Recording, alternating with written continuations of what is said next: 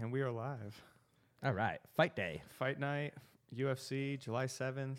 I gotta admit that I think right now today is like one of the best sporting days you could have, hands down. Yeah, between the World Cup games that have been absolutely amazing, the UFC fight that's happening tonight, yeah, it's it's going to be real nice. I think the baseball All Star game is coming up here pretty soon too. Yeah, I don't care that much about baseball. Yeah.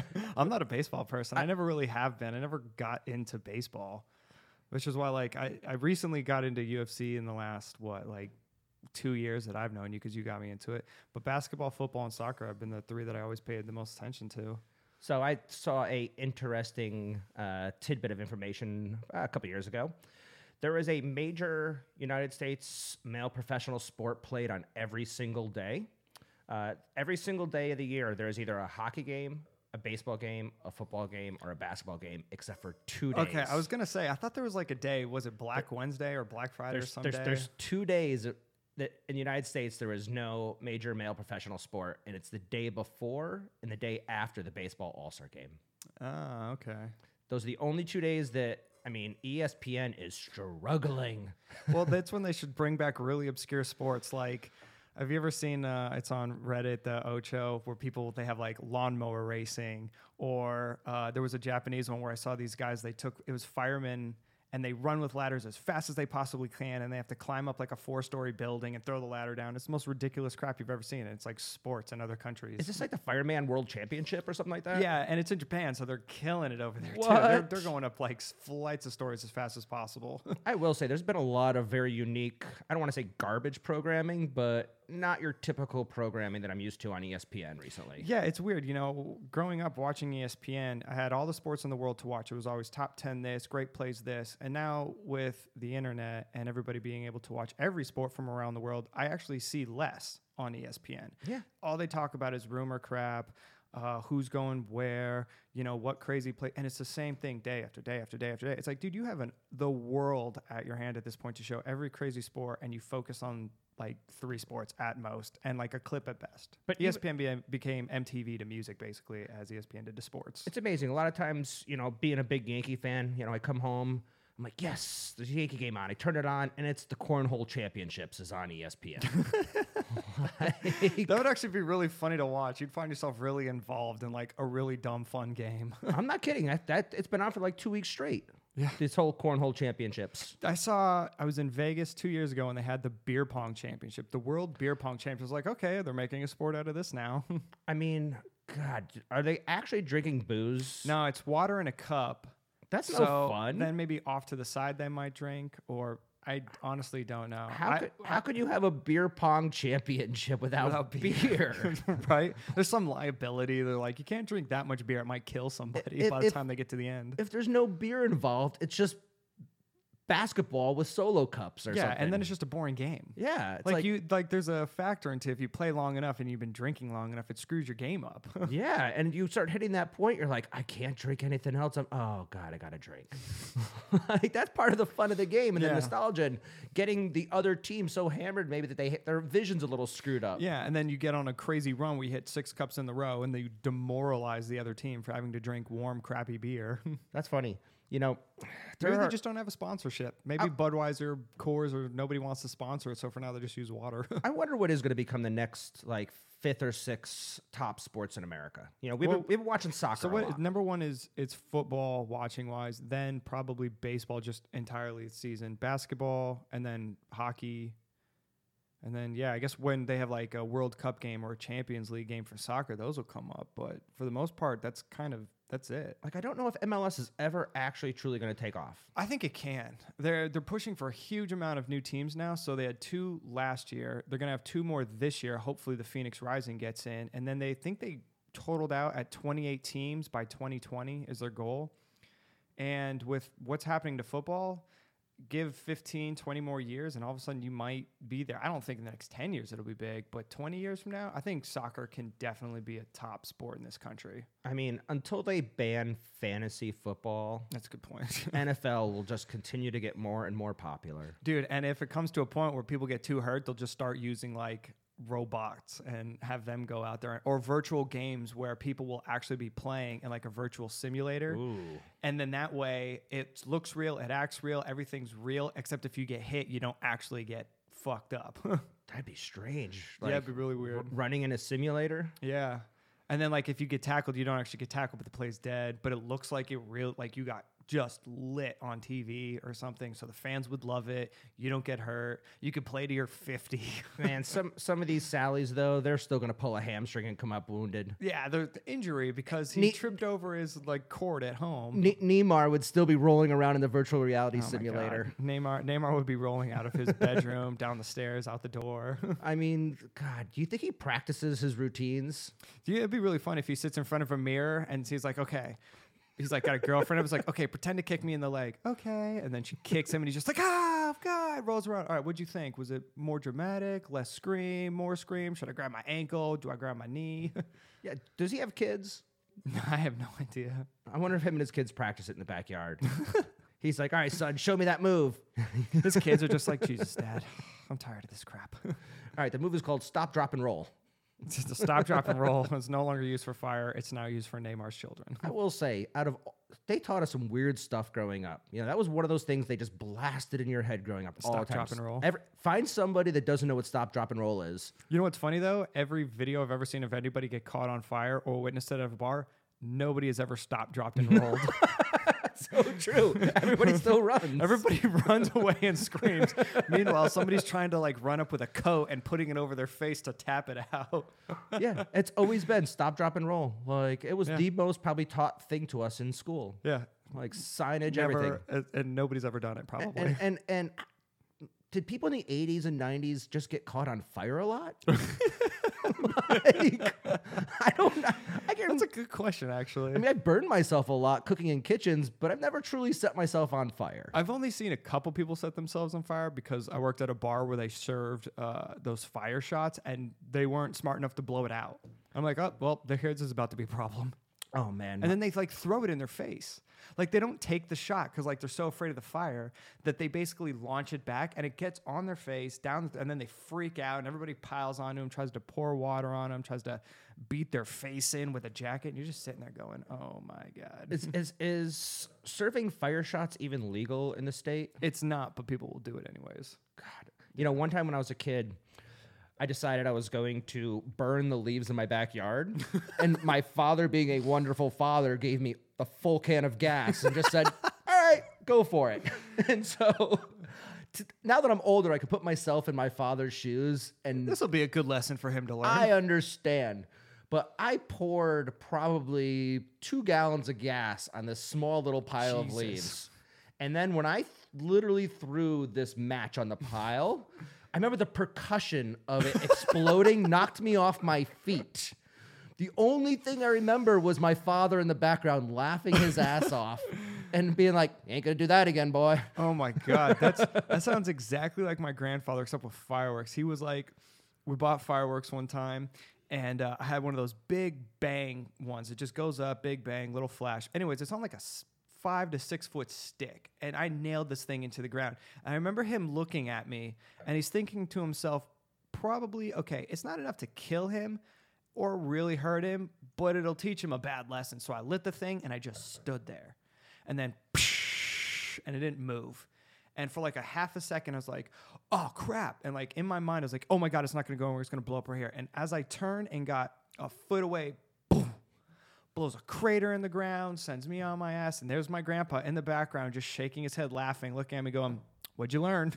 I think that's the difference with the older generations. Yeah. They they had that mentality of, you know what, I can't teach this to him.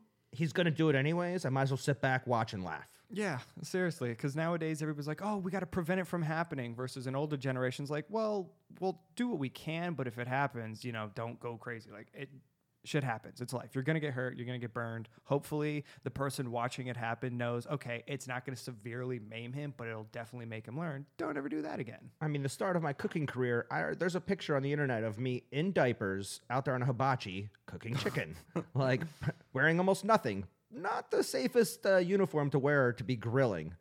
You know, there, there's always this saying, "Don't never cook bacon naked." Probably shouldn't be grilling in diapers either. no, probably not. But of course, mom's freaking out, and I, I mean, I would was not old enough to remember what was said, but I was told that all my dad said was, if he burns himself, he'll learn a lesson. Yeah, And- and, and- always do. Yeah, that's the thing is, he didn't. They didn't wrap me up in bubble wrap and all this safety gear. He's like, he'll figure it out. Yeah. You know, if he screws, if he burns himself, he'll heal. He'll learn.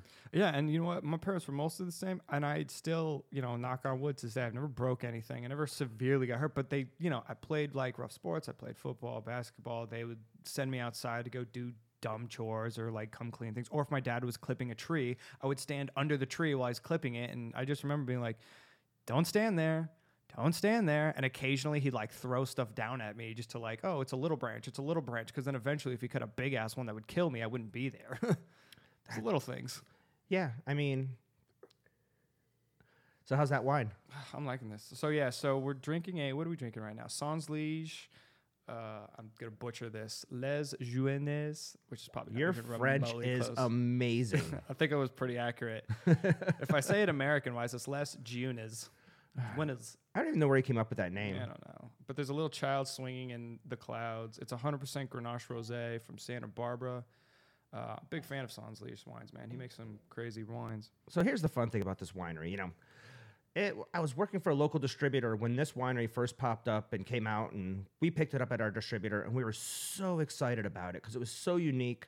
Labeling is so important nowadays when it comes to bottles of wine. How many And people just look at a label and they're like, oh, I want to drink that? I talk to people all the time about it. Like I, I, I ask the general public all the time how they pick out bottles of wine, their ideas of what happens when they go into a wine shop, and l- probably fifty percent of the people just buy the wine based on the label. They go to Yeah. a they go to a, a color of wine they like, mm-hmm.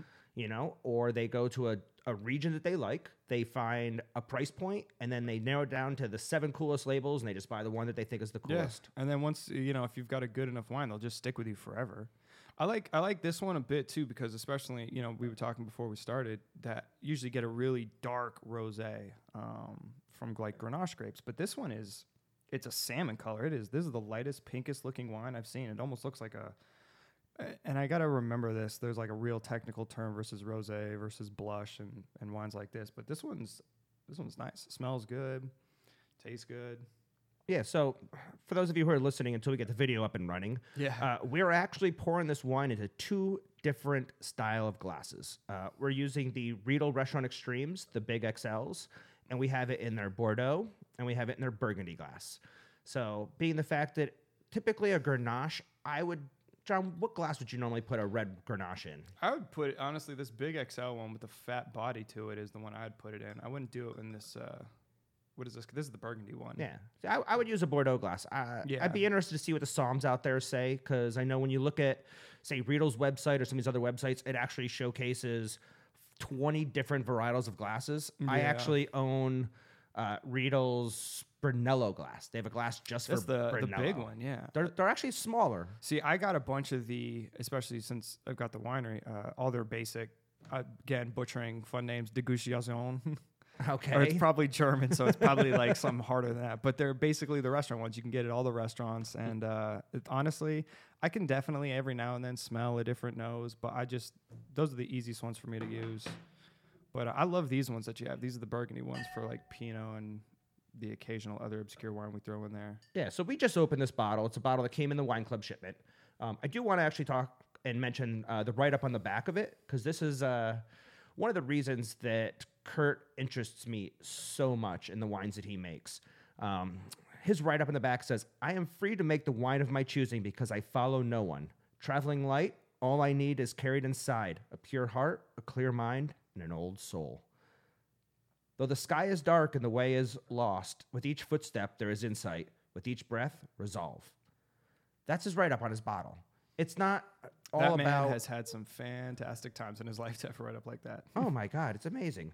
You know, and his rosé has actually changed quite a bit over the years. The first rosé that I ever got from him looked like almost like strawberry juice. Yeah, I can't remember which one I had from a shipment like right before. It was a few years back, and it was the same thing. It was dark red. It looked like just a real, real, real, real light Pinot Noir, basically. But um, I think he definitely kind of narrowed it down. So this one's kind of got like there's like a hair bit of haze into it, and I'm guessing it's probably because it was sitting on the yeast the entire time, or maybe a lace. It is a bit cloudy. Um, yeah, I'd but not cu- crazy cloudy. Like it's just definitely looks like it probably sat on the lees for a few months. But it smells great. It's clean, crisp. This is perfect being in Arizona where it's what, what's today? 110. Yeah, it's got to be 110 today easily. if I look at my phone, my phone says 43, maybe 42. Keeping it in Celsius still. Always makes me feel better. you should try this. leaving it in Celsius to make myself feel better about the fact that I like our neighbor's wall has the plastic wall and it melted the other day. Oh it literally God. sloped down. Uh, didn't your no? Was your wall melted? Somebody, one of our friends had a melted wall. Oh, Matt Hasher, he uh, his wall melted one time over a hot weekend. I'm like, okay, people should not use plastic in this state. Arizona's amazing. Yeah, it's ridiculous. So when it comes to rosés, though, I will say that it was a very, very tough seller in Arizona for many years. When I worked in a restaurant business, we would pop a bottle of rosé for a customer, and sometimes you wouldn't touch that bottle again for two, three, four weeks, and you'd be like, "Oh my god, it's still the same bottle." It was really tough to sell. And then when I got in the wine business, I'd go to wine festivals and pour out at some of these great festivals, and I got the same thing from probably two out of every three people that came up to the table. I don't like sweet wines. I don't like sweet wines. Yeah. And it used to drive me crazy. I would pour some beautiful rosés, and it was like pulling teeth trying to get people to try it. Yeah, I've been. Let's see. This will be the, I think. So this is my ninth year making wine, and then I think my like seventh year I made a sparkling rosé, and um, people loved it, but it was because it was super sweet, and it's because I had made a dry rosé, and nobody wanted to drink it, and then so I kept making it, kept making it. And it wasn't probably till last two years where I started introducing a dry rosé, and people were like, "Oh, I really like this so much more." I mean, we just had an international rosé festival recently. So it's definitely picking up steam, but it took its sweet, sweet time. I just think people out here either drank, you know, Rombauer or like what are the what are those Arbor Mist style wines called? Uh, not cool, uh, wine coolers. Yeah. Like it's called Arbor. Mist. Yeah, it's called Arbor Mist. We are we are not sponsored by Arbor Mist, and nor do we want to be. hey, hey, hey, you know what? They pay the right amount of money. True, Arbor Mist. if you pay us well, we'll tell you that it's pretty good. Oh my God. They're, we have officially ruined one sponsor forever.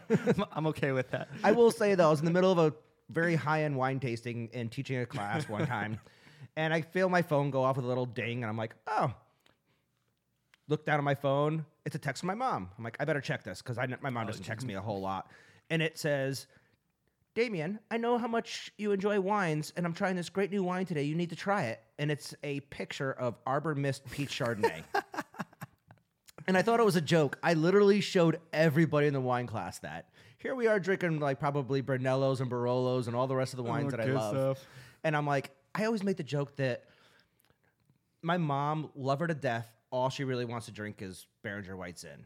Yeah. And that joke officially expanded that day because it's not just White Zin, it's also Arbor Mist Peach Chardonnay. Dude, my mom has been gracious enough to pretend like she loves the wines that I do. So I we went to my cousin's wedding in uh, San Jose. So I took her up into Santa Cruz Mountains. We went to Ridge.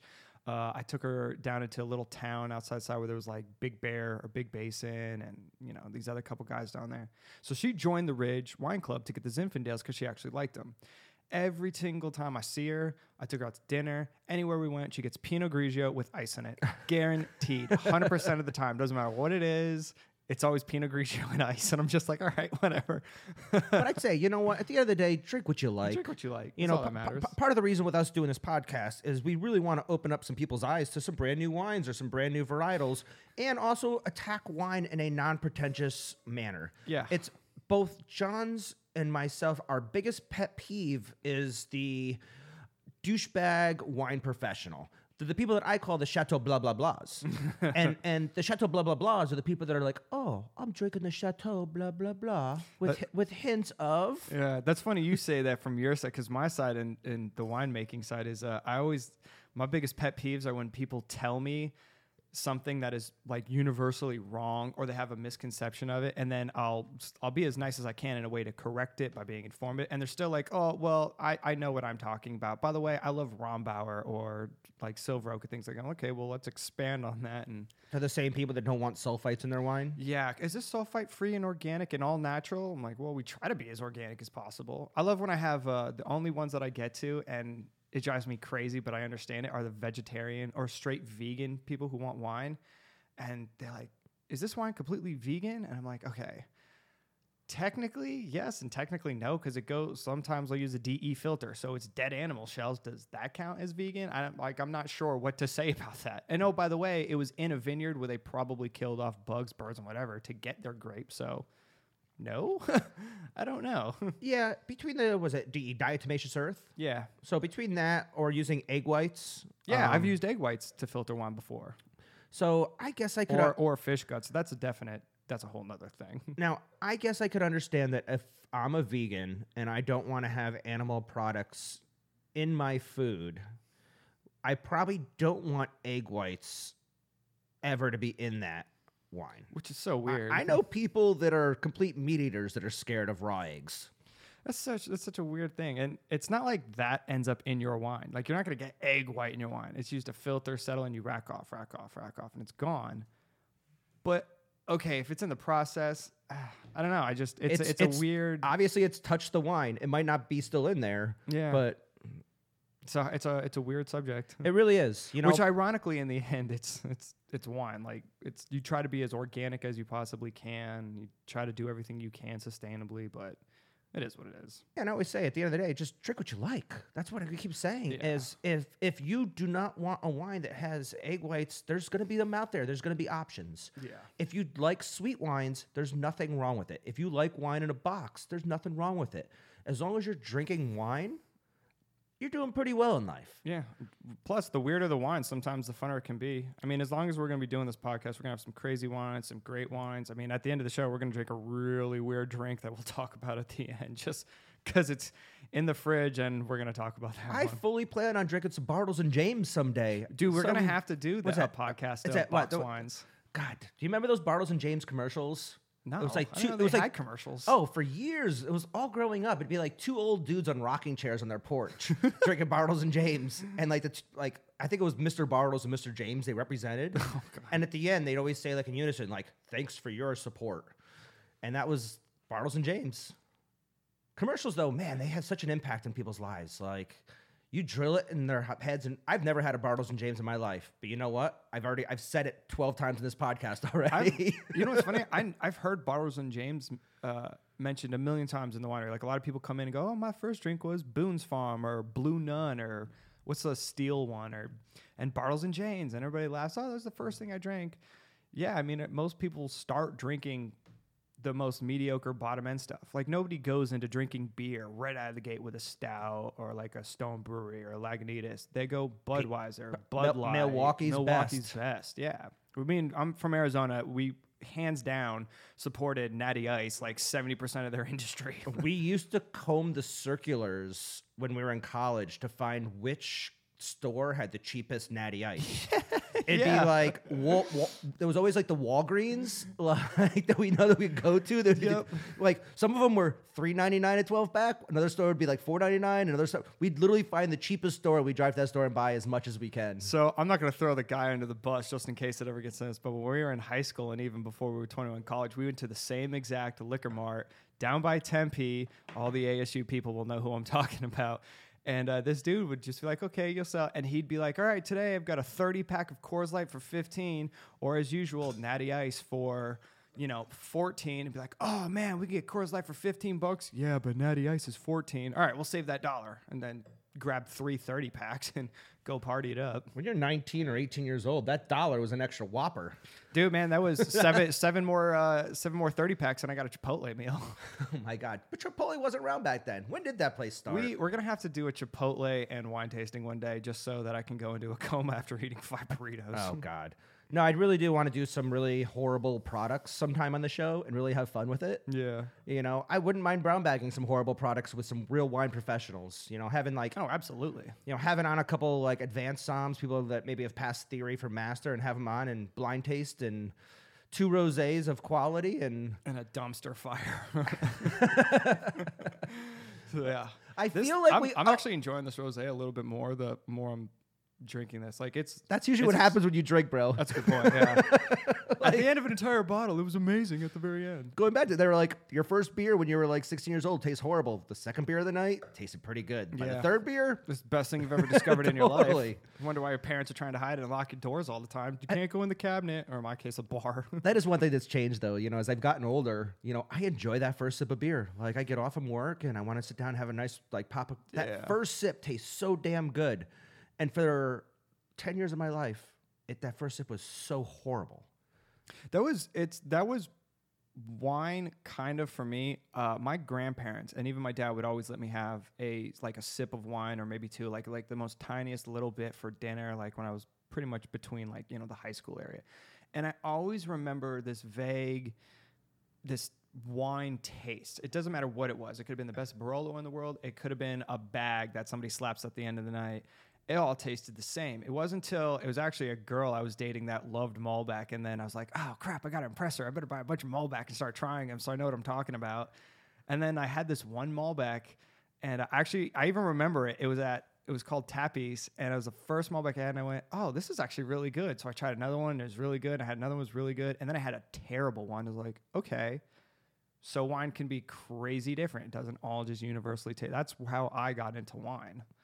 I had a couple different moments that kind of changed my opinion. I remember I had a Sterling Sauvignon Blanc uh, right around, Na- the Napa, Napa Valley Sterling. I think it was, yeah. and I think, it, I want to say it was, I'm pretty sure it was the Sauvignon Blanc. And it was probably like 99. And then it was at a restaurant. And I went to the store to try and buy the bottle. And I didn't see the Sauvignon Blanc, but I got another white wine in there. It's probably the Chardonnay. Yeah. and I got home and it was horrible. Now, I'm not saying the wine itself was horrible. It just tasted horrible to my palate at that moment in my life. Yeah. If I tasted it now, it'd be completely different. Oh yeah. It was because I, I just- when I was young, also I thought all white wine was Chardonnay, and I just didn't like Chardonnay. Straight oak butter. I didn't. I didn't understand. I didn't even understand butter back then. I didn't understand oak or anything. And then It was what just that popcorn bacon taste all the time. I, I had a girlfriend in college used to drink two buck chuck all the time. oh my god, just Awesome, dude. it. What a cheap date. Totally. Well, come on. That was we didn't have money back then either. That's a good point. So, but I remember I wasn't allowed to drink wine with her because it always put me to sleep. And she's like, "No wine for you tonight," oh. because yeah, because literally one sip I'd be out. So I'd sit there and drink beer, and she'd drink wine. Um, and then all of a sudden, it just kind of hit me one night. She, I just drank a bottle with her, and we laughed, and the buzz was just so much different than beer, and I just It fell in is. love. It's a totally different buzz between beer, hard liquor. Wine is. I've always my my feeling is okay. I could drink beer, depending on what beer. Now it's a little differently. You have one like good IPA, and all of a sudden you're like, holy crap, I'm buzzed. But if you're pounding Budweiser, Bud Light, or something like that all night, you know you're definitely getting really drunk, but you feel so full and like you're kind of gassed. Wine just puts me into such like a good, happy, easy, talkative, fun mode. And if I'm having liquor, it's a party. like that is that that night's gonna end early. yeah, that's one of the reason I don't really drink liquor too much. Yeah, I just stick with scotch pretty much. That's about it. You know, liquor makes me drunk. I like to have a few drinks, but I don't want to be drunk. Yeah. So as far as rosés though, I mean this for being warm climate Southern California rosé Yeah, is really soft and really supple. I mean, there's really it's not aggressive. I his last rosé that I had, it's been a number of years since I've had his rosé. I probably haven't had his rosé in eight years, um, and it was the groundwork rosé, and it was the one that was deep Mm-hmm. and dark, and that thing drank like a red wine, and it was almost had a little sweetness to it, little RS. Um, RS is residual sugar. This to me though is like it's off a different vineyard, off a different winemaker. I mean, this is not even close. it- if if we'd have brown bagged this and you'd have poured this amongst other rosés, I would have for sure assumed this was a French rosé from Provence, just by the color alone, because most people tend to in America seem to keep it a little bit more red, which I don't mind. Like, you know, there's a whole different style to that. But this thing, you're right. yeah, Like, it's got great acid for it coming from where it's at. It has a ton of flavor to it. Um, the nose is a little softer than I thought it would be, but it's So- absolutely delicious. So we poured this in two different glasses, and I think we're going to do this a lot on the show, um, just to kind of talk a little bit about glassware and also to see how these wines change. You know, this is also going to be an exercise a lot for John and myself, or Jonathan. Uh, your fa- depending on who you're talking, yeah, yeah. depending on Your- who's listening. Your, family's trying to train me to. Meanwhile, my dad's on the other side, like his name's Jonathan. He'd be very proud that I called you Jonathan Yeah. right there. but I, I, I always talk about this needs to go in this glass, this needs to go in this, but I'm just reciting what was taught to me. I haven't actually done a lot of time of sitting down and putting the same wine in three different glasses. I think we should even expand this and maybe even put a, a rocks glass on the table sometime. Put Oh, like a Tom Collins glass, Yeah. or yeah. An Ita- Actually, that's not a bad. Like, you know what we should always do? We should always have a solo cup. it doesn't. I wonder if, but if, if the plastic would kind of change it or mess with it a I little bit. I, you know what? I think it kind of does, only because uh, you Are you thinking about this? a- I, am. I'm thinking about only because so I recently I was in Napa a while back, and a buddy of mine uh, works for an amazing winery, and I won't I won't say yeah because I haven't shown him the picture, but he gave me an insanely good bottle. I mean, we're talking like a four hundred dollar bottle. And my dad and I drank it in Best Western plastic cups in the hotel room. My, I, I visit. I went to go to. It was, it was amazing, by the way. But the uh, there was definitely a hint of something not natural in there from the Best Western plastic cup. Shout out to Best Western for having cups in their in the hotel room, by the way. I mean, at least you went to the best Western. That's a good point. You didn't go to the worst Western. the jo- the jokes will get worse as the day goes on. Great dad joke. Uh, I remember I went to Paris to visit my brother for his graduation, and the night we got there, I went out to the store to buy a bunch of wine. And of course, Paris is just amazing for the selection of just Chateau. Who knows what the heck it is, and it's two euros a bottle, and it's Chateau fantastic. unpronounceable. Yeah, it doesn't matter. Like it just it just basically Bordeaux and it's delicious. But me being the American, I want to buy something I'm also familiar with and celebrate with my brother. So we got a bottle of Renard Rosé. Did And the sparkling wine or champagne? yeah, the champagne. Did you just say Renard? What is it? I think it's Runard. There's a T on it. I know. I don't think you pronounce the T. Oh, and all of a sudden you know French. I don't know French. we Les- started. Les Les Les- your Les June is now the Renault. Runard. Meanwhile, there's like one person out there's like, that is how you say it. And then there's a whole bunch of people like, that fucking idiot. four, sip, four sips of rosé, and now John's fluent in French. Don't worry. By the end of this me. bottle, I'm going to have perfect Italian too. oh my god! So yeah, I show up with my brothers. He has no wine glasses, nothing. I mean, he's a college kid sharing like a flat, and uh, yeah. So me, my brother, and my sister drank that bottle out of solo cups that night. Awesome. Yeah, I remember I got a nice little picture that pops up for the anniversary every year on social media. It's like five years ago, you drank an amazing bottle of wine out of the worst cup you could. Think about all the great beers that you drink. How often do you drink it out of the bottle that it comes in? like if like because like when we go to like concerts and we're in a parking lot, it's in a solo cup. It doesn't taste any different. Still some good IPA or some whatever thing we bought. Uh, we're at like a basketball game, cups True. If you were to take that uh, IPA that you're getting at or a basketball game, at basketball games. By yeah, the way, now that's what I'm saying. But if you get if you get that beer in a plastic cup and then you pour it in a glass, is it going to taste different? I couldn't imagine. No, I think the only But- downside but of plastic is it gets warm quicker. But you think the wine is? Yeah, I think that I think yeah maybe. Is this And all in your it's- it head? might be- I was just thinking maybe this is a head thing. Now, I do think that Hmm. there's something along the lines of maybe like a, a cheaper plastic cup, like maybe like a hotel plastic cup might show off more plastic characteristics. Because if you do put water in that plastic cup Oh, at yeah, the Best Western, different. it tastes a little plasticky. Whereas I think maybe you're using a solo cup, something that's a little. I, I was about to say solo cups higher quality. Yeah, do- uh, were we just about to put solo cup into a high I- quality that was- yes. You know what? We're gonna find out eventually. but look, right now you're sitting right here, and you've got what do you have in there? That's that's in your plastic cup. Yeah, just water. Oh, it's just water. Okay, Yeah. but still, that would I guess be a high quality cup. Like, would it taste that much different if you put it into this? No. And for people who are listening, he's sitting here with a big giant red plastic cup. just a big iced tea plastic cup Yeah. you get off Amazon. Yeah, And honestly, that water could sit there for two days and it's not going to taste like plastic. yeah. I mean, I don't think if you took a Coca Cola out of a bottle and poured it into a cup, it's gonna taste any different. So the next one, what we'll do is we'll do Burgundy Bordeaux Solo cup, Solo Cup, Han Solo cup. and we'll do Rocks Glass.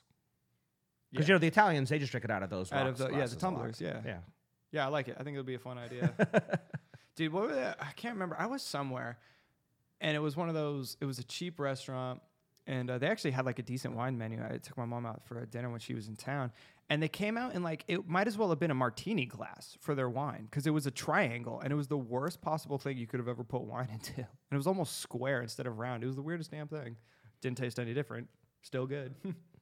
What's funny is that I'm, I'm watching you and I both drink these wines, and you tend to be gravitating towards the Burgundy glass, and your Burgundy Yeah. glass both times has ended up empty before your Bordeaux glass. yeah, you're right. That's weird. I haven't noticed that. I'm the other way around. My Bordeaux glass is em- finishing quicker than my Burgundy glass. Oh, maybe there's something to it. May- Maybe you just have Experimental session with maybe you just have something against Damian. Burgundy glasses. maybe. See, I don't discriminate when it comes to glassware. no discrimination here I on mean, the podcast how for many glassware. How many times you've seen me drink out of a bottle? you know what? That's a good point. I think I saw you pull a bottle out of a coat jacket one time and start drinking it. I might have done that. yeah, there's a lot of weird times. Hey, got to do it once in a while. You know, you only live once, or maybe twice if you believe in that, Depending on what you're coming back as. right? You come back as an elephant and that drinks uh, that fermented apple juice that hits the ground and get drunk. So, Kurt, if you're listening or to this podcast ever in the future, you got to answer me. Why is your rosé cloudy? It's got just a little hint of cloudiness to it that I typically do not see on rosés. I'm going with it's probably because he didn't take it off. The, he probably didn't filter it. Probably took it off the lees, and, or for people who don't, lees is the yeast. And uh, I'm going with that. So, So he always sends a great little uh, sheet, that, like a write up that has a little information on all of his wines. And for this, it says, yeah, 100% Grenache Rosé, Santa Barbara Highlands, uh, aged four months, all in stainless steel, 108 cases. This is weird. It says aging potential, two to three years. Now, would you ever consider aging a rosé that wasn't a Spanish rosé more than two years? I wouldn't age a rosé other than sparkling or champagne. That'd be the only time I'd really let rosés go. not saying they're bad. I had one one time from uh, uh, it's up on the uh, Muse Bouche, and um, she was releasing her rosés like three years later, maybe, and it was a Syrah based one. So I, I I've had rosés that have been years old, and I'm not a fan. I like it younger, fruitier, crispier. Phrasing is going to be a thing on this podcast a few times, but uh, I will Yeah, I'm more of a. I like to drink it honestly. The second I get it, it's going into my fridge and it will be drank before, like, by before the end of summer. I mean, for sure out here. Terredora di Paolo used to do that, uh, or they still do, the Oh, Aglianico yeah, that's right. I Rosé. about that one. And that wine is actually better the next year. Is it really? It always is. Dude, Well, that wine was so good. They, they release it late. I mean, they were always one of the last released rosés of the season. but that thing is. It's not like like this looks like that thing was. It looked like a Pinot Noir almost sometimes. That was a dark red rosé. it changes. This last this this most recent vintage was very very light, but I think it had to do with the season. Um, because I just had a chance to taste with Daniela in uh, ProWein in Germany. Oh, nice. and we went through the rosé and when the rosé came out it was the lightest color I had ever seen from the rosé but i think they also had that it was i think it was a really wet year that year Possible. Yeah, I mean that's the nice thing about the wines. You know, you can get crazy different colors and flavors and everything over the years, which is always one of the nicest things about it. So you get something different. Plus, then if you know you go back on it ten years later, you'd be like, wow, this is nothing what he used to make. now i'd say that that is a problem though with some winemakers though so what if i do fall in love with this wine this year and this is the most amazing rosé i've ever had and next year i can't wait for it to get be released and he completely changes it Yeah. what do you think that would hurts a winemaker? Do you think that shoots him in the foot? Like, because this is to me, this is a really special rosé. Like, this is drinking unbelievable right now. I would think that depending on the type of character the winemaker is or what he's going for, like some wineries, hands down, you want consistency, obviously. We're used to consistency, especially as Americans, we're used to consistency. We want the same thing over and over, especially when we fall in love with it. Maybe you can get a little swing here, a little sway that way. But if you're guy like, you know, Kirk here is he's a he seems like a really eclectic kind of a guy. Or even uh Maynard up in uh up in Jerome area. Do they make some crazy different styles of wines? And so maybe that's part of your character. Maybe it's part of your wine is you get it this style one year, the next year it's a totally different style. And that being wine just might be what they're going for. And it's unfortunate because you'll have some people who go, Oh, I didn't like it this year. And the next year go, Oh, that was amazing. And then the next year, you know, it's something totally different. Or you have the same guy making the same thing over and over and over. I think Kurt actually, when we say Kurt, it's Kurt Shacklin. Yeah. I Kurt Jacqueline? It's on the bottle. I would guarantee it. Let me see. Oh, it is. I, I just don't know how to pronounce it Yeah, perfectly. Kurt Schalklin. Sorry for mispronouncing that, but we've been drinking your wine. And we will again. We I, will uh, at some point, I actually have, I believe, a eight year or nine year vertical of his offering wine. Yeah. Um, we typically open up verticals for Game of Thrones. This is one of our Game of Thrones wine. I think we did a, a Dude, adversary we, vertical. We a, yeah, we did the adversary and prophetess ones. Uh, what, we did a weird vertical too at James for Game of Thrones. it's great. By the way, drinking wine with Game of Thrones is super fun because it makes you feel very, very old timey doing that. Oh my god. I feel like I'm in the movie sometimes. I feel like we need to drink it out of like a big like grog mug though. Like instead Oh, of- big giant goblet made Yeah. of wood with Ooh. like fuzz down the side from some bear that you had killed. we're talking like uh like the goblet, like the uh the goblet from Indiana Jones or something like that. Yeah, like if you hold it, your hand actually might shake from the weight of it. You have chosen Poorly. Quotes that'll never go away. That and they only come out at night. Mostly. They mostly come out at night. Mostly. I mean, it, I don't think that was actually a phrase that became more popular 15 years later. I think South Park helped bring that phrase back, like, and become kind of The, popular poor, the poorly thing will last forever and a day, though. Oh my god! I mean, there's so many movie references that I mean, you're gonna hear them on this show all, All the the time. time. Yeah. I mean, it's just part of pop culture. And what is it? Pop culture? Is that what you actually call it? I don't know. Modern culture, today's culture. pul- probably. Po- I bet pop culture is more. It's a fad that lasts for so long and then 100% dies off. yeah, I hate saying pop culture referring to anything that I do because I think of pop culture, I just think of stuff that's very mainstreamy. Yeah, I think it's fad. Like, like it's a big fad and then gone. Like that might be more pop. And then you can look back and go, oh, it was part of pop culture. So is rose here forever? Is rose a fad? Is rose just pop Ooh, culture? That's a that's a good question. You know what though? I bet I bet fruit infused stuff uh, will be a fad, and then people will get into it more. I bet honestly, the more America it builds up one heck of an industry of wine and liquor and beer. I think rosé will always stick around just because as it gets hotter and hotter every single year, especially in a place like Arizona, it'll stay. I bet it'll move through the country and certain pockets will absorb it and it'll be part of their culture. Like out here, probably like in a place like Texas where it's warm, like the South probably. I think that's if they stop drinking bourbon I'm gonna say it. It's bullshit that people just say they can't drink rosé when it's cold out. Like this wine is just fantastic. What you can't drink beer? Like you can't drink a, a cold beer when it's cold out? Like it's rosé. Yeah, but here's the thing: what beer are you drinking? You drinking a stout? Are you drinking a pilsner? Are you drinking a light beer? you drinking a heavy beer? I prefer to drink heavier beers when it gets See? cold out, but at the end of the day, I don't give a shit. That's fair, but you're not. I haven't seen you pick up a stout or porter since it's been over 90 degrees out here. True. I don't like heavy beers during the Yeah. summer. I also don't like red wines during the summer so much here. Yeah, I see, mean, that's how, what I'm saying. How It's- much white wine have you seen me drink over the last? Oh, honestly, the only time we drink red wine is when we have those dinners. And- and most even time, then, it's always white wine. I'm the and one that- there's rosé. I'm the one that shows up to white wine every week because it's just Yeah. like it's it's still 110 Dude, I, I look at the wine cooler and my beer fridge, and I'm just like, I don't want to drink 90% of in here, not because I don't want to drink it. It's just too hot. But I want to sit outside with like a Peroni or like some other dumpster fire beer from Europe that I absolutely love. dumpster fire beer. Peroni to me is my hands down favorite beer, but it is definitely a cheap it's beer. it's Bud Light. It's the Budweiser or it's the Bud Light of Europe. Yeah. Yeah. And Kronenbourg is the Bud Light of France, probably. By the way, if they ever hear this podcast, they're going to be so offended. No, I you- don't care. you- You, guys oh, have oh, no, no, amazing no, beer. no, I no, love it. It's fantastic. But but it's just it's the same in both countries, both ends of the pond.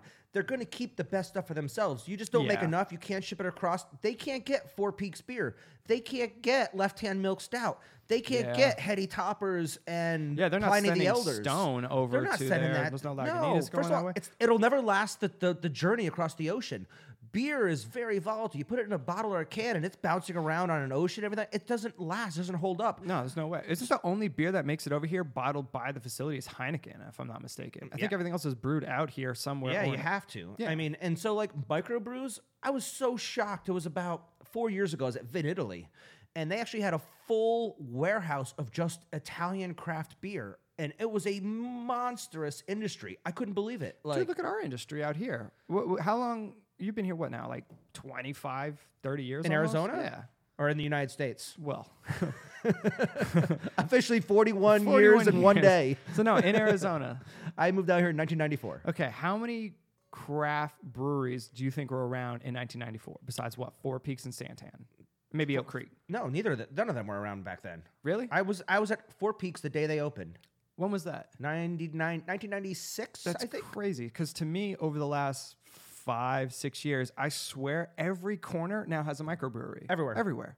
And most of them are great. And if they're not good, they have a really good beer. and then you'll go in and have some drinks, and they'll have 20 different selections, and three are amazing. The other ones you'll just drink. Dude, you can go anywhere. I'm surprised half the time that people still bring beer into the state. We have so many breweries out here. So, so, I mean, when you're over in Europe, there is this craft beer explosion going on in every single country. This isn't just an American thing. And so, once again, whatever comes to America, whatever we see, is just going to be the mass produced stuff.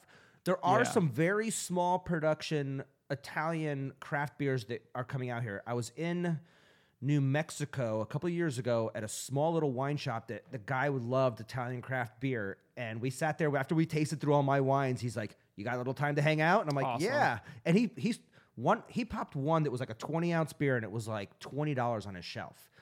It was fantastic. I want to say it had like peach in it or something. But it blew me away. I was like, I mean, there are such amazing beers coming out of Europe, but they're, they're actually not coming out of Europe. It's funny that we rag on Arbor Mist for their peach thing, but yet I thoroughly enjoy as much as you do peach ale from It's Four amazing. Peaks. My It's bro- one of the best drinking beers to have out here. I my brother just came to visit, and I took him to Four Peaks because I was like, "You got to see an Arizona icon brewery."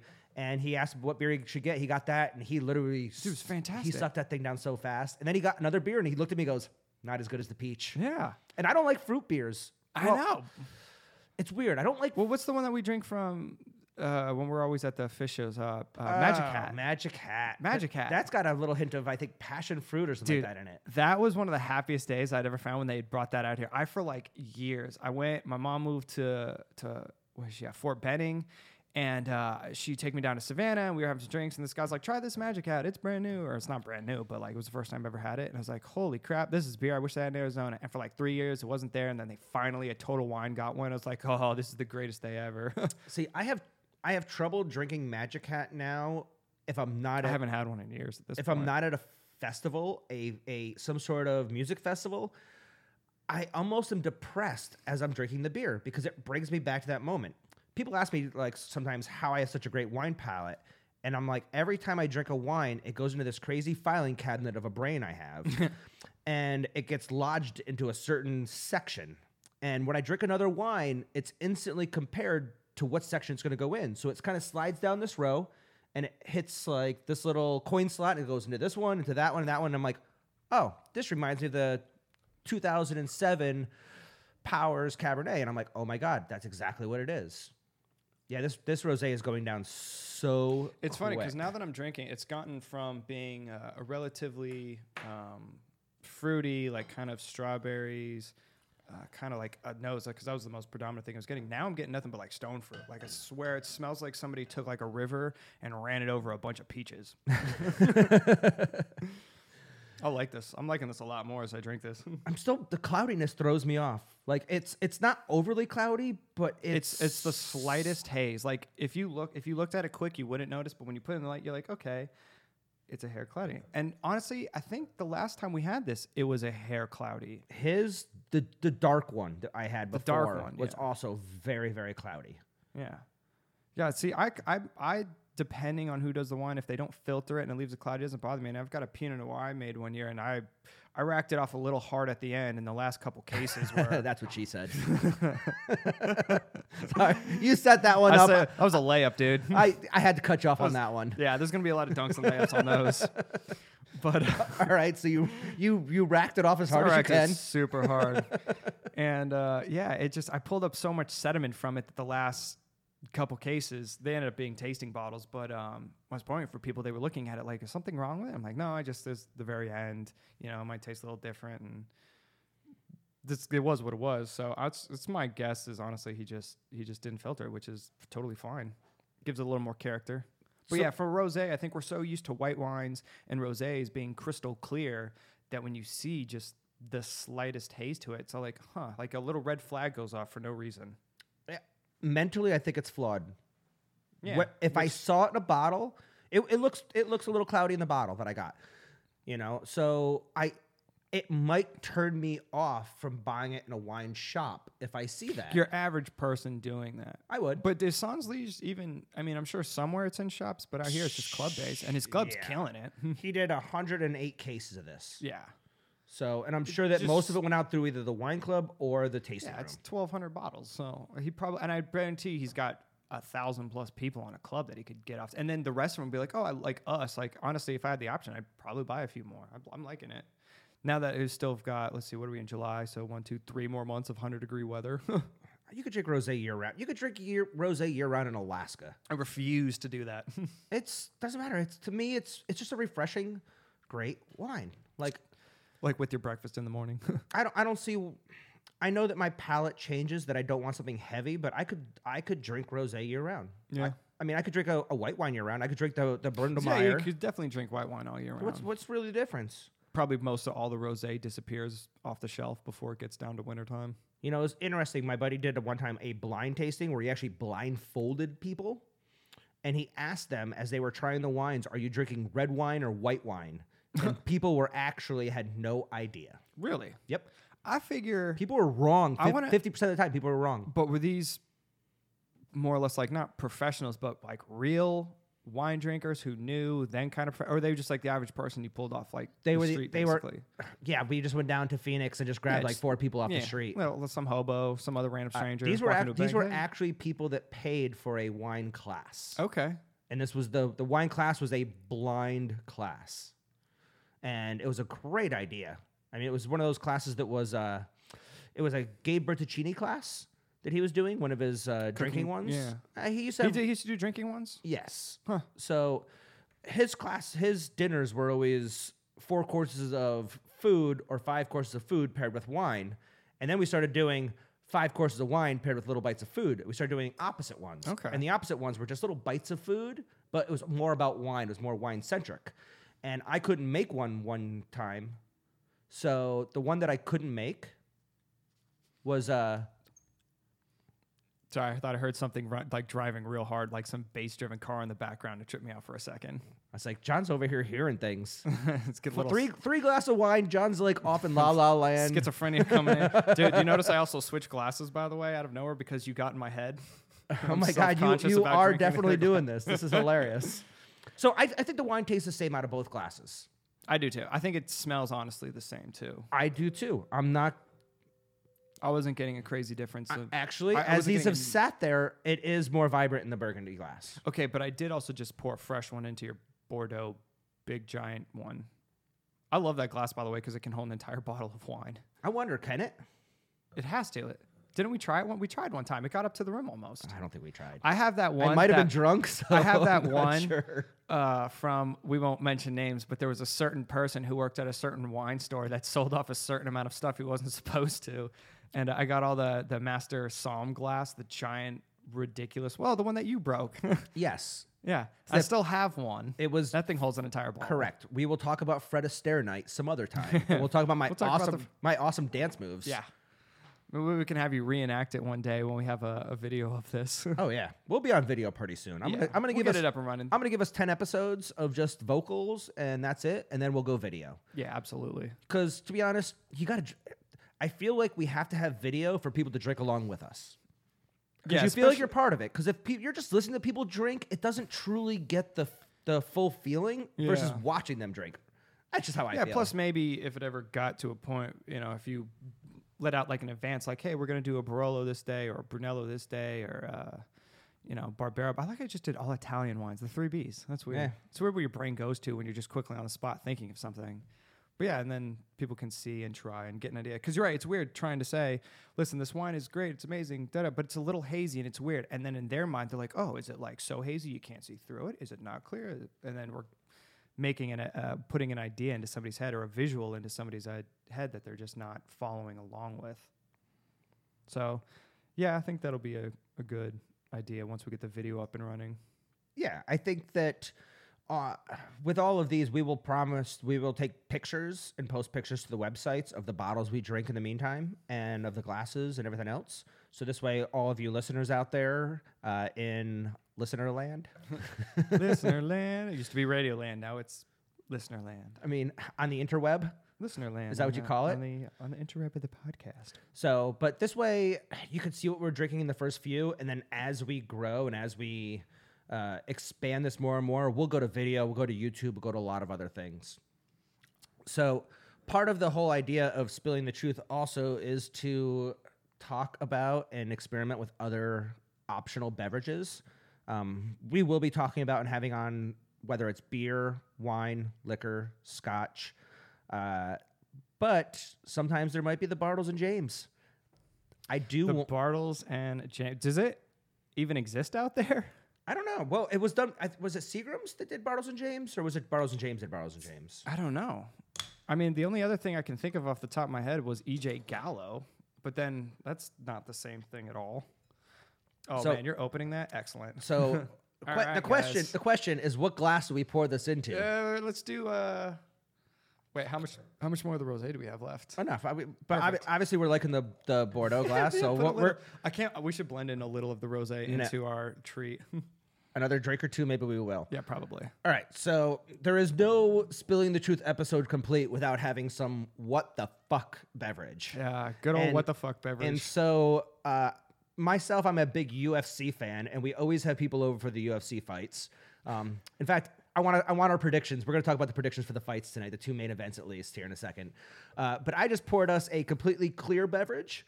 Um, it used to say malt. From the 90s. Didn't it used to say malt on the bottle? I don't think so, man. I'm pretty sure it was always a citrus beverage. I I'm could curious. be wrong. Curious.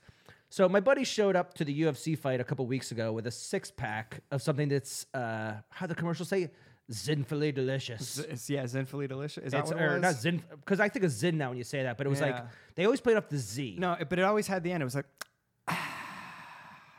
yeah. I always remember they did that at the end of the commercial. So I don't know why they keep bringing this back, but to be honest, I don't think I've ever had one. of you? I've had one before. Have you? Yeah. I think this is something you have to play up like a joke. I don't. It, it tastes like a boozy Sprite. Is it? Okay, I did have one. My buddy owned a restaurant in Nantucket, and he used to serve a cocktail that was a uh, fireball dropped in a Zima. And as you drank the drink, it continuously tasted more and more cinnamon-y. Cinnamon That's one of my favorite- Cinnamon- If you're in the Cinnamon- ocean, is it a cinnamon- cinnamon? If I'm in in Finding Nemo, it's a cinnamon Cinnamon- anemone. Cinnamon, cinema enema. Oh, that's a cinema enema. That's even Don't- worse. ooh. that's the worst type of thing you That is a have. very bad night in Tijuana. Jesus.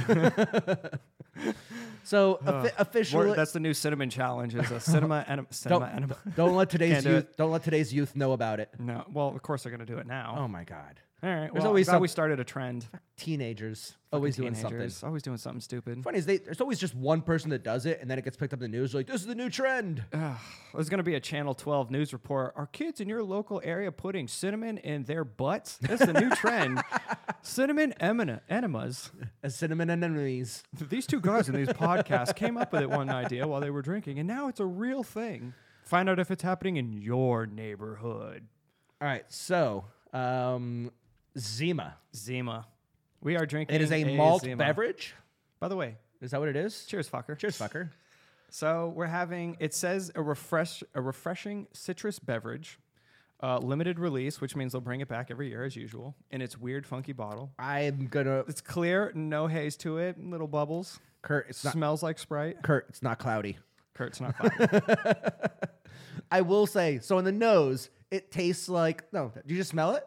Mm-hmm. It smells like the inside of a Fruit Loops box after all the Fruit Loops are out, and it's Where just the dust. it's left. just the, the the plastic bag with the dust in it. That that like kind of like that sugary, multi flavored citrus. Yeah. It literally smells like I'm with you on that. Like a, like a, it, almost like uh It smell- honestly, I was gonna go with even the fruity pebbles kind of a thing. Fruity Pebbles. But it smells like your milk. Like after you eat all the Fruity Pebbles out of your milk, you just smell the bowl. That's what it smells like to a Yeah. T. Yeah, it's. Oh my god, that is straight up Fruity Pebbles on the nose. Yep. they should just market it that way at this point. Yeah, uh, Fruity Pebbles, you might want to get in the Zima business, or you might want to sue them because they might have stole your flavor. That'd be funny. All of a sudden, one year, who, who owns Fruity Pebbles? Kellogg's or something. They own, they buy up Zima one day just so they can make a drink. Although I'm sure there's a vodka out there called. I think it is. It's called Fruity Loops. There's a vodka that does that. It's it's actually not abrasive. It's actually super easy drinking. You're right. It's kind of sweet. But it's not. You said it tasted like a like a cit, really like super citrusy like Seven Up or it alcoholic Seven reminds Up. me of a Sprite or Seven Up a little bit. It's not as sweet as a Seven Up though. I find myself swirling a Zima in a I- very expensive you- wine glass, which was something I didn't think I'd ever do in my you life. You are swirling the Zima. swirling a damn Zima. I'm glad you called yourself out, and I didn't call you call you out on this one. yeah. Well, You kind of had to. God, I felt But- terrible But you, you also feel compelled to keep drinking it. I feel like it will be said a million times, like a pompous aristocrat. Oh my god. My buddy caught me cutting a burger in half and he called me pompous aristocrat. And this is a guy that is one of the most abrasive people I know. And for him to even use the word pompous aristocrat, I didn't think he knew those words. no, that's not in his dictionary. You know what I will complain about this Zima though? It went flat pretty much Instantly. instantly. It, you're right. Now it just tastes like It a did. flat Sprite. You're pouring more, man. You're daring. I'm gonna take a little more. I just wanted this. yeah. I You know want- what? I'm gonna make a little drink right here too. Let's see if we can put a little Zima But in here. taste wise, it reminds me also of like the, rosé the- into here, just the- a little splash for some color and flavoring. the dust off of Fun Dip. You know Fun Dip, right? yeah, You know, like I haven't one of those forever. Yeah, but it, it was kind of that flavor of that not so sweet sugar is kind of the flavor of the Zima. Okay, I could kind of right, see where you're so, going so, with that. So, folks, I would not recommend these. Actually, I would, to be honest. Honestly, I was just gonna say. I, I, mean, think it's it- pretty good. to everybody who's under to- the age of 21. Do not drink, but if you do, seriously, don't get into Zima. no, People I mean, will probably judge you pretty. I I could honestly see in these being insanely dangerous. Like, what's the alcohol level on these? five, six percent. Five percent. Oh, dude, pour a little rosé into it. I it gives it some life. Sorry, sorry, Kurt. yeah, there you go. It's like a 50-50 blend of rosé. It gives it a little something. gives it a little pep. Makes you feel terrible about yourself. Just the fact that I did that and we recorded it makes me feel terrible about myself right now. Honestly, I feel like I need to go buy a trailer at this point. I feel like I need to go to confession from this. like, I need to go talk to somebody. I'm gonna go to every single plastic surgeon in Arizona and try and sell this to people. Zima Yeah. and rosé. I feel like, for, forgive me, Kurt, for I have sinned. or I have zinned. oh God. Oh my God. All right. Well, As the jokes get worse and worse. who makes Zima? I almost don't even want to promote. I'm them. sure. I'm sure somebody else has bought them. Oh, and Oh, dude, you're right. It malt beverage with natural flavor. I wonder what- right. You got it. I wonder what. You know when they say natural flavor, could be just about anything. It could be literally anything. So Because it's, what what what is the flavor? Oh, it's you know how it's fake vanilla. You know how they get. You know it's what? bugs, right? Or No, it's, no, it's it's- beaver. It's, it's beaver butt. Beaver butt. beaver butt. Beaver butt juice. Zima Beverage Company. It's an actual beverage company in La Crosse, Wisconsin. So to all you people in La Crosse who may or may not ever listen to this one day, congratulations on making Zima. Your town should be proud. I would love to someday get the people from New Glarus Brewing on here. what? New Glarus Brewing. Never even heard of it. They're in Wisconsin. You can't get their beers out here. They're so freaking There's a good. lot of stuff out there. We had a wedding from a bunch of people who were from Minnesota, and they brought out this beer called Surly. And honestly, it was one of the best IPAs I've ever had. They don't sell it out here. They had it all shipped in for their wedding. There's a fun IPA festival up in Northern California every year called the Apocalypse, which I think is one of the most amazing names. Stoners and people in the liquor industry make the best pun names. We really do. I mean, but I mean, I actually have trouble saying it because I'm always trying to like hop apocalypse. Hip hop, hip hop, hip hop apocalypse. Yeah. So yeah, so the apocalypse. I think it's done by Drake's, uh, but they have Pliny the Elders there. They have all sorts of like amazing beers there. The rosé after the Zima does not taste good. Is that because you're It's because the Zima's still like there. lingering that sweetness in your mouth? Yeah. I could see it being tasty to somebody who doesn't drink very much. Zima reminds me exactly of something that uh, where you did like where you would ice people with the Smirnoff ice and you hide it and you force them to drink it. Zima needs to have a trend like that. All right, so, ex- So that they ex- could s- explain icing real quick. So icing was a thing where people took Smirnoff ice and what they would do is they would hide it anywhere in anything possible. And if you were the unlucky person to find it, you had to get down on one knee and chug the bottle. And I have seen some of the most creative ways of people hiding it. We were at my buddy's wedding, and his wife actually put it in her garter belt. So he went under the dress to pull it off. He came out with a Smirnoff ice. At least, you know, that's, what we're hoping she put it there. we had, uh, when I worked uh, over at this restaurant, we had uh, rolled it up into a breakfast burrito for one of the managers. And so when he f- used a fork and knife to cut into the burrito, all of you heard was like the dink of a glass. And he just had this look on his face like, oh my God, are you kidding me? Of course, he pulls his burrito apart and there's a Zima in there. Uh, I got one of my roommates. I stuffed it into his toilet after he had an insanely hard night of drinking, so I know he had to do it in the morning. It was a terrible, terrible trend, but it hands down made Smirnoff probably a billion dollars. it's still going on. It are still happens. uh, people are still getting nice. Yeah. I just never knew the reason behind it because I always see on. I never knew the reason behind it. I just know that's what it was. I, didn't know who on so- started it. Yeah, I see on social media all the time of like, oh, I just got so and so, and it shows them on one knee drinking, Yeah, drinking it. Yeah. and it's always it's usually the USBG people. yeah, it's Like, always the bartender people. It's yeah, it's the people who are like the biggest drinkers, partiers. Like it's like they're trying to yep. screw your friend. Yeah, it's it's how you know you have good friends is when they want to ruin your morning or night, depending on what time you get it at. Yeah, because sometimes it's in the morning. I've seen them too. Yeah, I've done those. Oh I had God. one. Uh, one of my roommates got me by putting it in the uh, the wash, not the washer, the uh, the dryer. And so the second like I threw my clothes into it, it was just a 22 ounce bottle sitting in there. I'm just like, oh my god, I hate my roommate so much. Oh my god, that's where do some of these trends start? Like, I don't know, man. They always work in a weird, weird way. and I wonder, does this icing thing go on in Wisconsin, New York? Is it more of an Arizona? Like, It's got to happen. They probably have weirder ones too. and who was the first one to do it, and how did it take off? I'm, it had to have started with the USBG group. It had, but there's got to be so many terrible drinking trends out there that people are having fun with, but they've just never hit the right person to put it on an Instagram, to put it on YouTube, or have like a famous person do it. Like, what was that stupid dance everybody did? The Harlem Shake, Oh my god! where it was I like it was- one rap group did it, and boom, all of a sudden for a month, everybody on the planet, they had the Swiss Army or the or the Finnish Army did an entire thing with it too, and everybody did it. The Ice Bucket Challenge took off like crazy. Yeah, Yeah, there's always a weird trend, but it always takes one one big name person to set it off. And I have zero clue where icing popped out from. But damn if it wasn't a real fun trend for like 3 months. Except we all got yelled at and almost fired because we went through like 3 to 4,000 dollars worth of Smirnoff ice cuz we kept buying like 10, 12 packs at a time, kept buying, kept buying, and we only sold like 3 in like 3 months cuz we just in the restaurant kept icing everybody at work. what place was this? R&R. Yeah, Yeah, shout out to R and R where all your servers are probably lit. I mean that's just common in the restaurant I love that business place. now. I Yeah. mean, well, it's not as common, say, in Arizona, but there are parts of the country where bartenders are encouraged to drink along with their patrons. I remember it was very common on the East Coast. Um, I remember going out to Nantucket, and there was like seven of us. We I walked up to the bartender. I need seven shots, and she looks at me, and goes, "You mean eight, right?" and it's just common. Like if you're gonna get a round of shots, you got to get one for the bartender too. I had learned from bartending. Uh, there was a girl who taught me how to bartend, and she said if you don't want to get drunk by the night, because everybody's gonna buy you drinks, always keep a Bud Light empty bottle around you, so that when you take the shot in front of them, you can then just spit it back into the Bud Light bottle.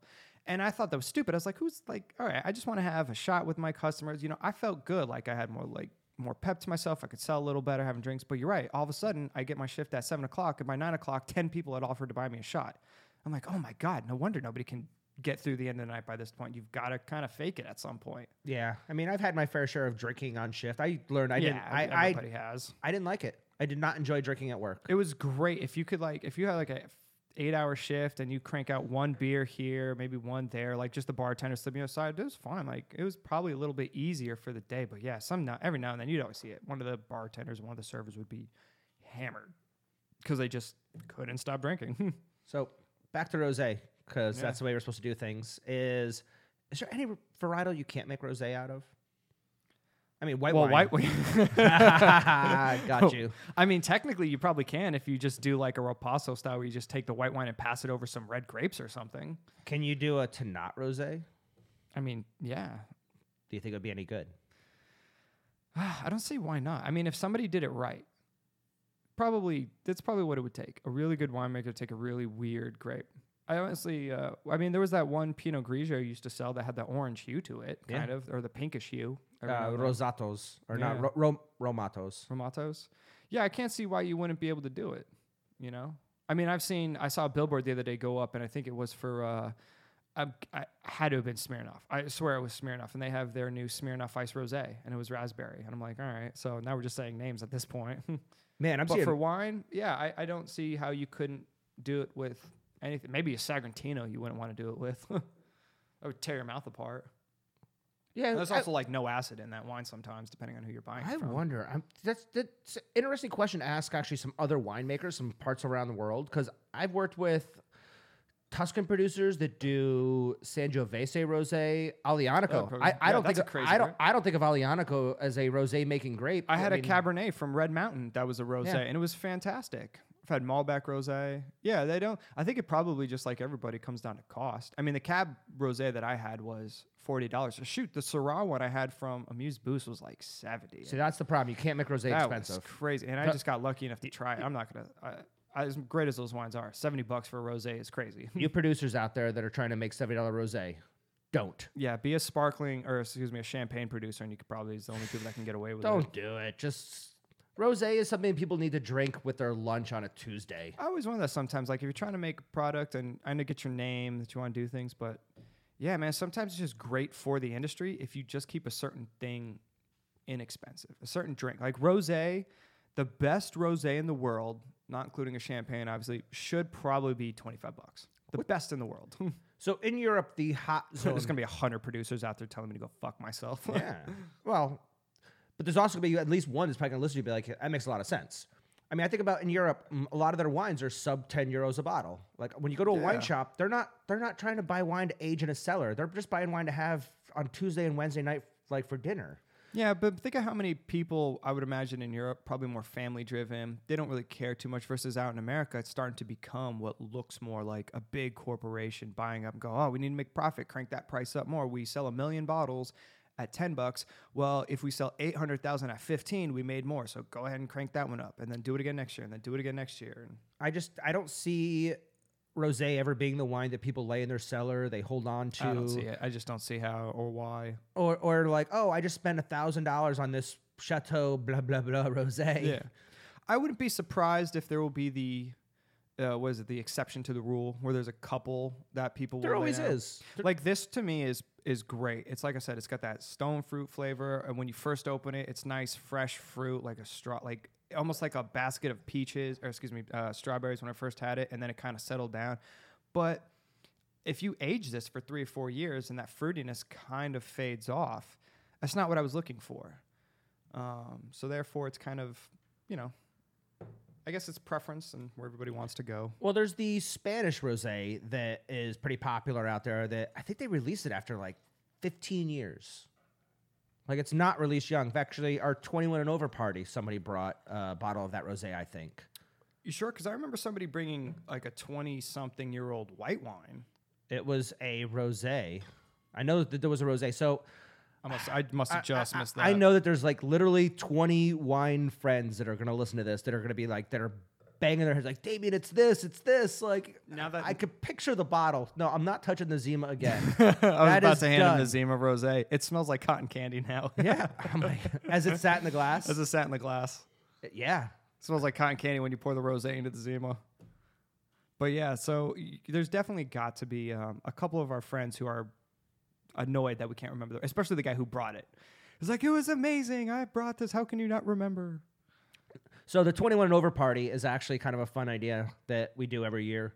It is a you have to bring a bottle. If you don't explain it, it's so weird. It is. Well, true. And every time I explain it, people are always like, that's such a great idea. So we started a party that I've nicknamed the right occasion party. We always say somebody saves the bottle for the right occasion, but you don't ever seem to open it. You just, it sits around, sits around, sits around. The right occasion is not Christmas or Thanksgiving with my family because, once again, mom drinks white Zinfandel or peach Chardonnay.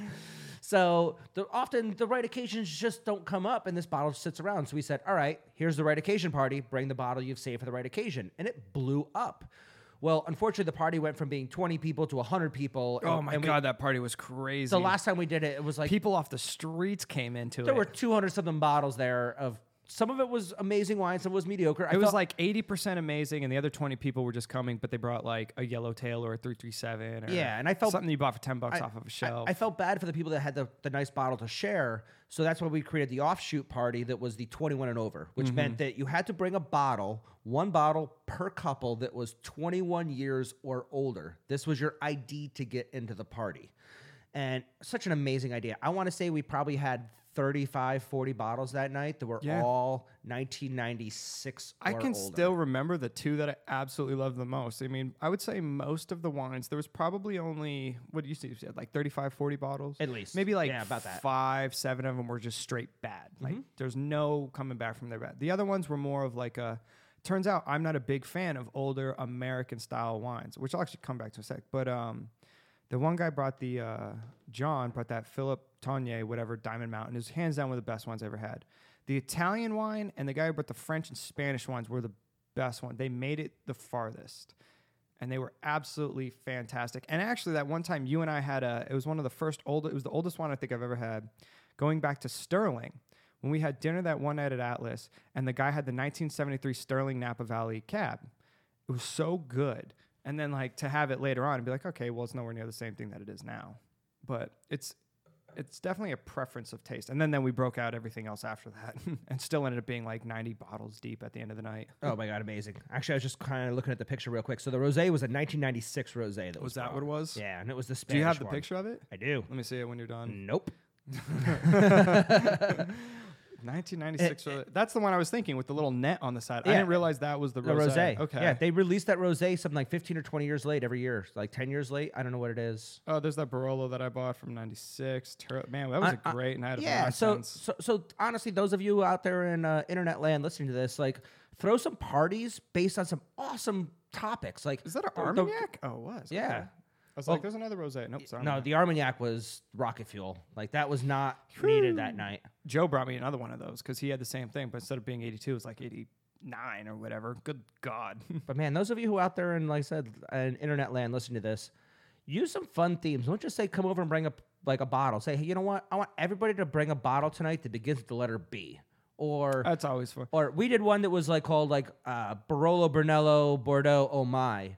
And it was everybody had to bring a wine that was kind of fell in that category. And what we would do is we would actually some of these parties we would brown bag the choice that everybody brought. So you would have 30 people bring 30 bottles of wine. We would brown bag all 30 and then we would vote. And at the end, we'd have fun little gifts we'd give out to people who brought the best, like That's best a good idea, actually. Yeah, give something kind of cool. Uh, John did a thing one time where he did all uh, Syrah based wines.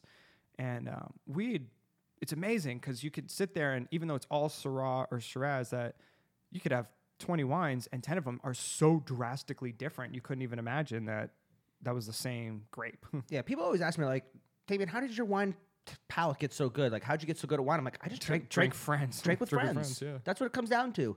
It, I didn't take a lot of formal classes. I didn't, you know, go to university for wine. I didn't grow up in a winery. So it was a matter of sitting down and with 10 other friends and talking about it, throwing these Yeah. parties, these Shiraz parties or Syrah parties or Bordeaux parties, and going through all these wines individually and breaking them down.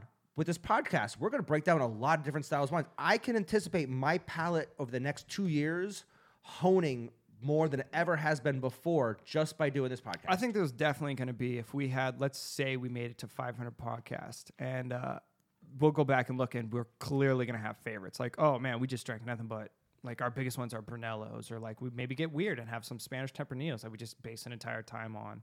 Also, what I really like about this Sange is this Les Journées. I think, like I said, my French gets better as we go. It's such a good low alcohol that you can sit here and what are we at, like an hour and 15 minutes into this thing drinking this and a Zima, by the way. Um, there's no like crazy lagging buzz. Don't feel tired. I feel energized. Like I'm still good. I think this is such a great day drinking wine.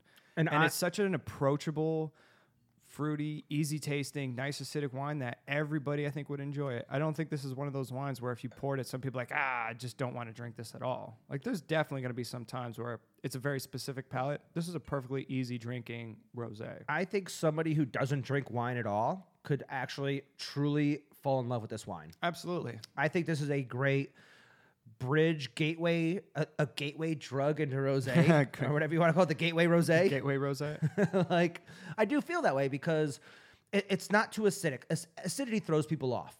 It it's not sweet, and sweetness could throw people off. yeah, there's It's- definitely no sweetness to this, which is no. nice. It's it's a, it's a bone dry salmon rosé. I mean, I wouldn't say bone dry, but it's it's really super crisp and clean and refreshing, and not little hints of when I say it has we say it has hints of strawberry or peach or I almost get a little rhubarb. It's rhubarb. it, it's not over the top. It's so subtle. Very it's got very a nice s- finish too. It's very sexy. Yeah, it's definitely lingering for a decent amount of time. Like I can still kind of just had a sip maybe like 10 seconds ago and I can still taste it, which is kind of nice. Because there's some that just fall off cliff immediately. They taste amazing, and then the second you swallow it, you're like, oh, I'm done. What was our alcohol Phrasing. level on this? 12%? 13 maybe at most? You know, Kurt, I'm going to give you props for doing it. If it's, I can't find it in the bottle. It's, dude, he does it so small. It's right there. In Oh, the there black. is. It's in the black. Tw- yeah. 12.9. There you go. So yeah, sub 13. I I wish more people made wine sub 13. I do too, man. I love, I love Napa Cab. Big Napa Cab fan. But every now and then, they I get one that's like it tastes amazing, but it's got like 15.9 alcohol, and I know you get a huge like a one percent variance, so it could be 69. But man, it's just a huge bump. It's like when I like to drink beer. I like really good IPAs that hang in the six, seven percent, but every now and then I have one that's like a double IPA where it's 11, 12, and you're like, dude, I just had one beer and like I, I'm buzzed and I don't want to drink another one for a while. There's some wines that you just don't want to be a massive alcohol bomb and you just want to sip on it for a while. And I I enjoy drinking wine. I really truly enjoy sitting around with my friends for three, four, five hours and just sipping on wine. And when you drink those 16, 17% alcohol wines, you're done. You're And- done. And you wake up the next day and sometimes you're like, Ugh. what hit me? And and the crazy thing is when you get that high, sometimes with certain grapes they got to mask it with a ton of oak, so then you just have a crazy oak bomb of a wine. Sometimes they leave a little bit of residual sugar in the wine to mask the alcohol in some cases, depending on obviously the producer. But yeah, it's it's nice just having a light. It's funny that saying twelve percent is light, but yeah, like it's just a light, easy drinking wine. And like I said, it's been an hour and a half almost, and this is still enjoyable. It's warmed up a little bit. So it's not cold fri- straight from the fridge, and it's still a good tasting rosé. So if you were sitting outside, it's still drinkable. Yeah. I mean, maybe not in Arizona because we're all practically melting, but Eh, you know what though? We have air conditioning inside. yeah, I'm sweating just thinking about what the temperature is outside. Right? All right. So UFC fights tonight, Johnny. all right, All right. So main event Stipe Ooh. Miocic. man. Stipe And- is just so good. How do you go against a four-time title champ? And, and Cormier though is dude. I, it's only lost twice to the best UFC fighter ever who can't stop getting caught Has- using HGH or whatever. Cormier has never lost a round fighting heavyweight. It's crazy. He's beaten, he won the Strikeforce Grand Prix for heavyweight, where they had like eight different heavyweights or 16 heavyweights all compete. He won it. I mean, he's a very accomplished heavyweight. I can't believe he cut to 205, first of all, when you see that guy. Yeah, looking at him, you're like, how did you do that? yeah. So I think he weighed in at 246. I think Stipe weighed in at like 243 or 244. yeah, but when you're that big, who cares about two, three pounds? Stipe's got a good, uh, he's got a few inches on him. Yeah. When this is all said and done, I'm also going to show you the picture on UFC.com. They made Cormier look bigger than Stipe in the photos. Did they really? Yeah, on the like the fight breakdown, it shows them side by side. Cormier looks like twice as big. It is hilarious. Zoomed in a little more. Oh my god! Like UFC, what are you doing, guys? So Come on. All right. five rounds. I'm going Stipe. If if it's gonna be a knockout, Cormier will knock him out. If it's gonna go the distance, Stipe will take it. All right. So you still didn't tell me who's going to win. I'm going. I'm going Cormier. I think right. Cormier takes it. I think he's just too good and underrated sometimes. He's not underrated, but people don't give him the props that he should have just because of the Jon Jones fights. I'm telling you, these are the two Plus, that guy could punch a guy throughout the ring if he really wanted to. these are I don't want to say underrated, but these are the two least popular, most amazing fighters the UFC's ever had. Like you don't hear hype about Stipe or Cormier. No. It's it's always about it was always Jon Jones, Ronda Rousey, Diaz, McGregor. so everybody else like Stipe. Has, Dude, even what's his name from uh, the wrestling? Uh, oh, Brock, Brock Lesnar. yeah, but no, the newest guy who's definitely going to be Oh, gone. C, C, uh, CM, C- CM Punk. C, CM got cut. Did he really Um, already? I'm sure he did. yeah, like talk about the hype going around that. And Cormier, after he does his chicken Popeye commercial, which by the way, for everybody listening, just YouTube Cormier and Popeye's chicken. It is the funniest damn thing you so will see. So funny. In, in in the press conference, actually, uh, uh, the other guy that's fighting against Nagano, um, he was. Oh my god, what's his name again? Was it Davis? No, not Davis. Uh, Derrick. There. Yeah, they call him the Black Beast. Yeah. So he, they were sitting there. they, they were sitting there, and Cormier's like, "What do you? What's your problem with me?" And he's like, because you and that Popeyes commercial. you screwed up the Popeyes. oh my god, it's so funny. yeah. So second Right. fight, Nagano and uh, All right. Derrick. I'm Nagano. Just uh, talk about a talk about the biggest freak of nature. That guy is so jacked, so big. He's a He looks like a character out of the Running Man, basically. He looks like another guy who could punch somebody out of the building, and I, I don't. If he doesn't win it in the first round, he's not going to make it because right. there's no way he's got the energy to do it. So you have Francis Ngannou versus Derrick Lewis. Lewis, Sorry, Derrick Lewis. sorry, Derrick Lewis. And we'll have you on the podcast someday if you'll come on. Hopefully, just don't punch us. yeah, seriously. I'll eat some Popeyes with you, brother.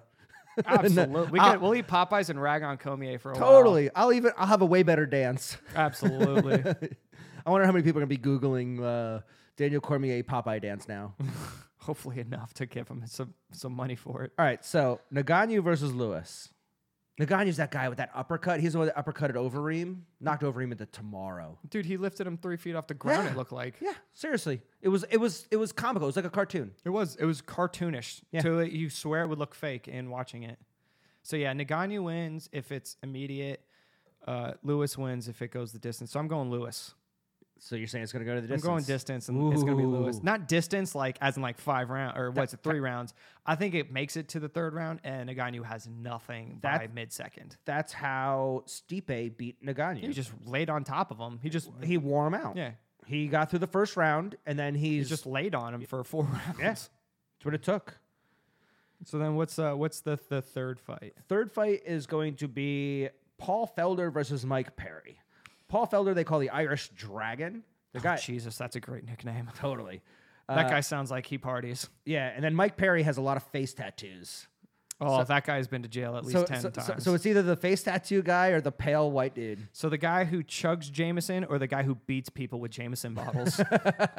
I'm going. I'm going with the drinker's going to do it. The Irishman's taking it. The Irishman's taking it. Man, Irishman's going to take. It. It's hard to one. root against any Irishman ever. I gotta go with uh, my girlfriend's trick to sometimes winning things that don't pay attention to record or anything. Just go on what looks right. Like should she picks mascots to win versus the actual team, and most of the time she's right, and just like, God damn it, this is so fucking stupid. I love it. Uh, the girl who works for Sextant, great friend of mine, Ashley. Uh, we have a nickname for Jameson, Irish Champagne. It's Irish champagne.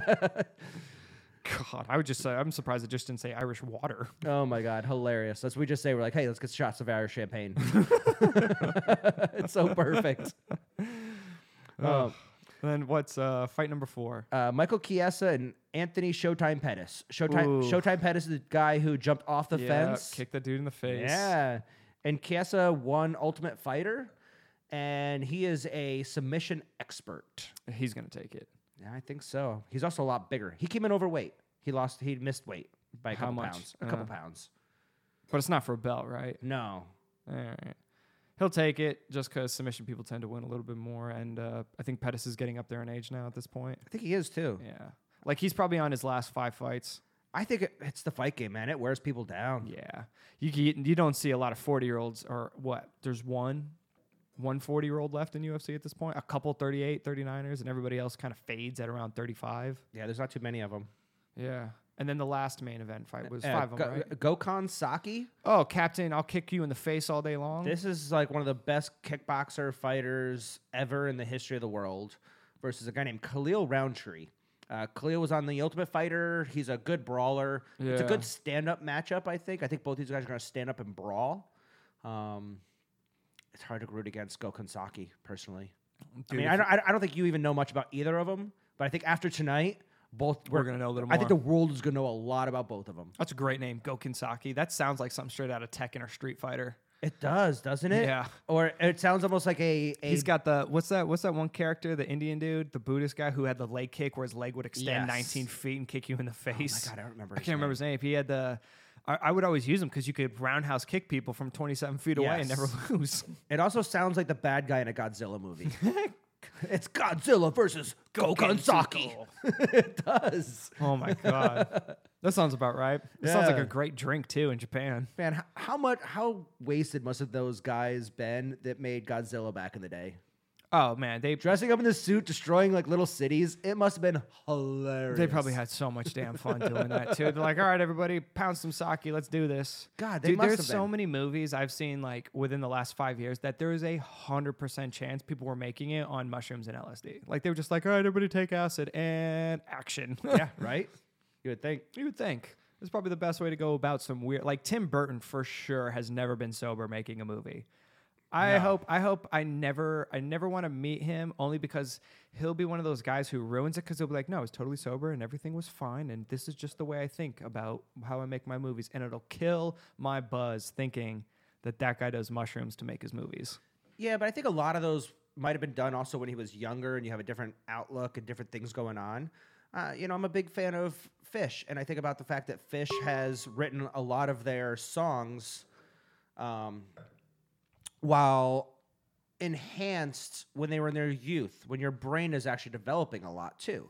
Versus, I think when people are 40, 50, 60, you've hit a point where I don't want to say you're not as creative, but I feel like there's Yeah. a creative outlook that people have or creative in something inside people when they're very young and they're still developing.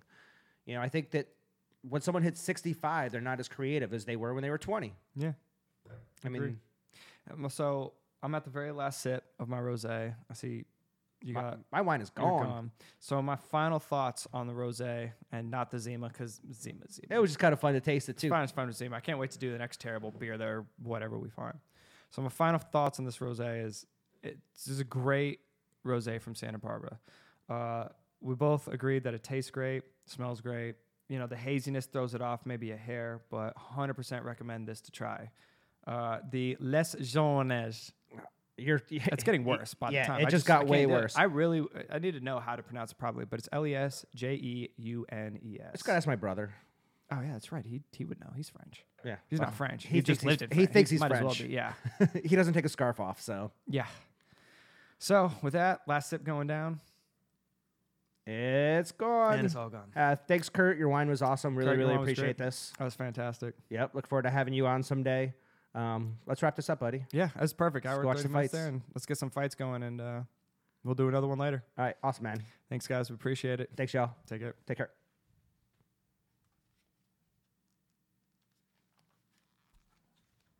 Dude, Still going. easy hour and a half. That's okay. Still, it's an easy hour and a half. Just edit that off.